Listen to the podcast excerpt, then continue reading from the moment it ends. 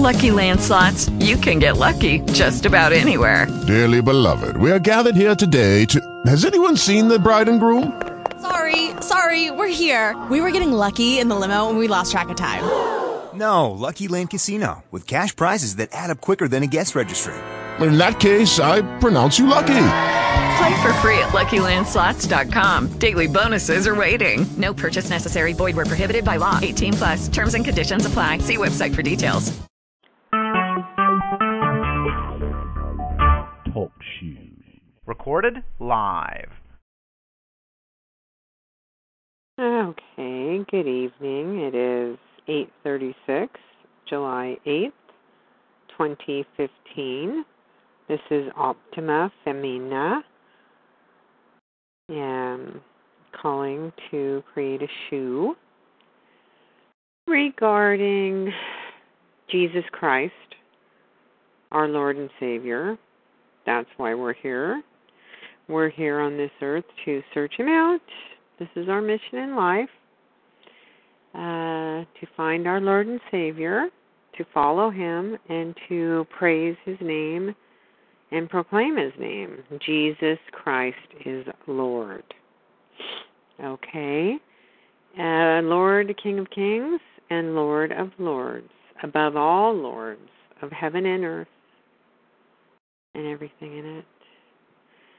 So, I guess what I want to say is that Jesus Christ is Lord, first of all. Secondly, we are to proclaim the Word of God, Jesus Christ. And mostly, we are to receive His body and blood in the Holy Eucharist, the body of Christ, which is in the body of Christ, is the Word of Christ, which is the blood of Christ, which is Jesus Christ Himself. Jesus Christ is Lord. We proclaim Him. We receive Him. And in this way, He gives us gifts and privileges through the sacraments of the Catholic Church. That's why I'm Catholic anyway. That's why I go to Catholic Church, because I believe.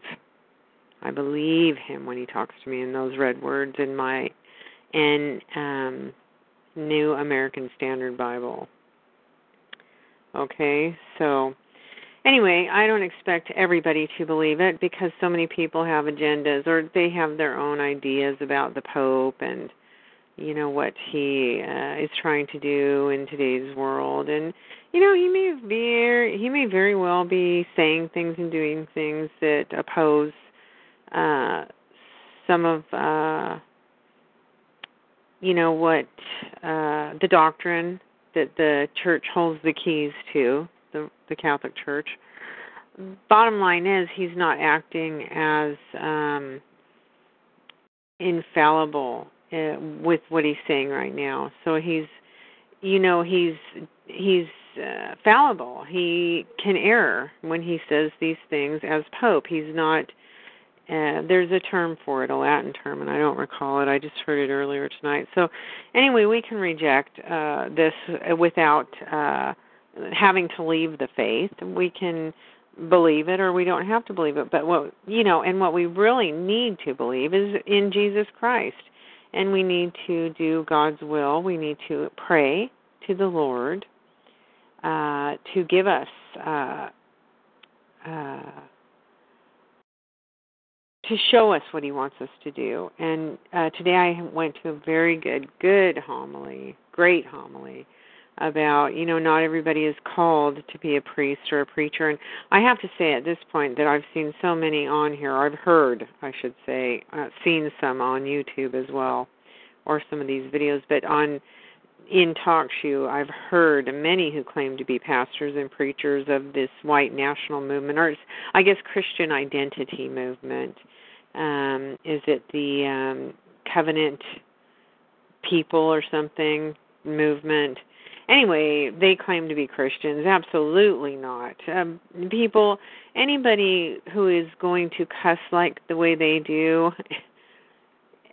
abuse other people verbally the way they do, I would think twice before joining their club as a Christian. Now, if you want to join it as a Satanist or something to that effect, then, you know, I think they're barking up more that type of tree.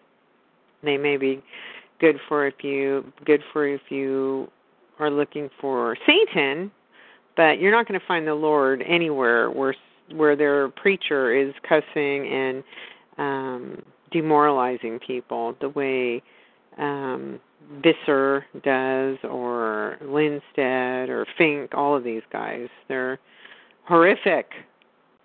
You know, you go to a Catholic church or to a very well organized church, you will not see the priests or the pastors talking like that when they're conducting service for the Lord. You know, we are to praise the Lord. This is what he asks us to do. Proclaim his name. Go out and spread the good news, the gospel, his word. Proclaim me, believe in me, Jesus Christ. Believe in what I tell you. Get a Bible with the words in red and read his words to you, and they will start coming alive. And eventually you'll be understanding what your mission is for the Lord. You know, this homily today was all about that. We're not all called to be priests and preachers, and I certainly am not called to be a priest or a preacher. You know, I'm a woman, first of all, so I can't be that. But what I can be is influential to my family and to, you know, my friends or people in my immediate vicinity. I can proclaim the Lord to everybody I meet every day. So when I go to the grocery store and someone sneezes, I can say, God bless you. Jesus loves you. Thank you, Jesus, when something good happens. I mean, there's Jesus Christ is Lord. You can say that to people. You can still do that in America. I don't know how much longer we're going to be able to do that, but the more we do that, the more his name gets out there. And that's all we, you know what? That is all we need to do. If everybody walked around saying, Jesus Christ is Lord, Jesus Christ is Lord, you know what that does? It's actually a trigger. It's a mystery of faith. And when you put those words out there and they're floating around and people are hearing this, it's resonating in people's minds and in their hearts. It overrules anything that Obama or some of these diabolical leaders are trying to say. Jesus Christ is Lord. He is above everybody of this world, every king and ruler of this world. Bow down to him. You start projecting his name and talking less about these other people who are trying to rule the world, and you will see more influence of Christ in the world. It's a very simple concept, and he told us it's very simple. So what we need to do is get out there every day and proclaim his name. That is the first step. You know, we don't all have to be these great, brilliant people to get that concept. You know, he made a lot of these first apostles that followed him. They believed in him, so they had special gifts, like gifts of discernment, of understanding, and so they weren't necessarily intellectuals or very well spoken or anything like that, but they knew what they were supposed to be doing for him. And he made it very clear to them, and it was very easy for them to understand it, and that made it easy for them to do it because they loved him and they believed in him and they were passionate about what they were doing. They loved what they were doing, just like I love what I'm doing, proclaiming his name for his glory.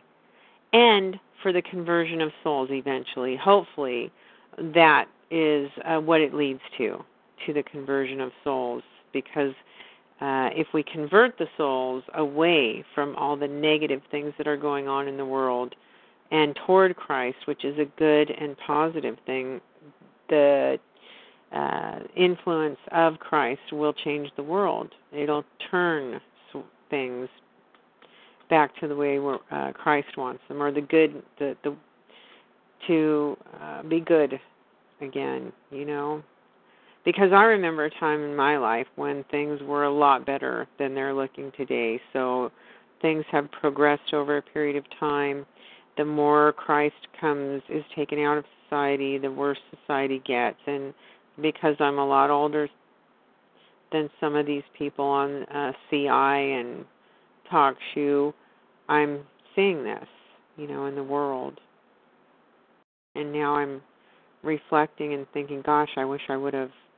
If I was 21 and thought the way I thought today, I would have been a different person. I would have done so much more for Christ and not, you know, and for society. I would have been out there proclaiming his name more. I would have been doing things to help bring people to him more, and I regret that now. So I hope a lot of you young ones who are listening someday, if you do ever hear this, don't regret the things you didn't do when you were young for Christ, or you know, I would hope that you would take the time at least to read his words in the New Testament anyway, and see if you can pull something from that, and or draw something out of that that would guide you to start giving more time to the Lord now while you're still young. Because your world is going to be a lot different in 30 years, and you're going to wish you had. If you do come to Christ later in your life, you're going to wish you would have done it sooner. That's all I have to say, especially if you have children and a family you're caring about later. Really important. So I guess that's about it. You know, nobody comes into my call, which is fine. It's not really my call. It's God's call. Because I wouldn't do it. I wouldn't do it if I didn't think it would be for the benefit of people, bringing people to Christ. That's all I care about. You know, my family, I work with them every day. I talk to them every day. They get my love and my support, and I get their love and their support. So I should be able to share some of that somehow, and because I can't be out pounding the pavement doing it all the time because I am raising a family, then it's not that difficult for me to talk on the phone for 15 or 20 minutes about it into an empty shoe here. And maybe someday somebody will click on this and it'll trigger something and they'll come to Christ. So, you know, everybody can do it. Simple, simple, simple. Okay? Fishers of men is what it's called. And the apostles were very good at it. Jesus picked them because he knew they would be good at it. Okay? They were chosen. All right, people. God bless you. Israel, the new Jerusalem, daughters of Zion, the daughters will prophesy. Read the book of Revelation. Read Matthew in the New Testament, okay? Luke, Mark, and John, too. Okay, thanks. And, oh, yeah, don't forget Paul. Paul. I mean, most of the New Testament is Paul. You cannot leave Paul out of any of this. He was very influential. One of the strongest when it comes to converting people to Christ and teaching others how to do it as well. So you have to believe. You know, you really do. You have to believe in that Sacred Heart of Jesus, and you have to believe in you have to believe in the virgin birth that is Mother Mary, and what she means, in what she meant then as the vessel to carry Christ, and what she means now as the church who holds and carries Christ.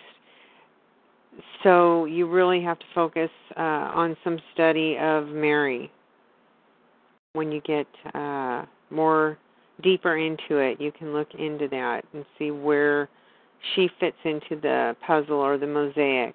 That's something beautiful. Somebody told me, a priest, that it's like a mosaic, and you just keep putting the pieces together, and it creates this beautiful picture in the end. The picture that Christ has just for you. It's your own little puzzle, and you're putting it all together, mosaic. You know, I hope mine turns out to be like heaven, or maybe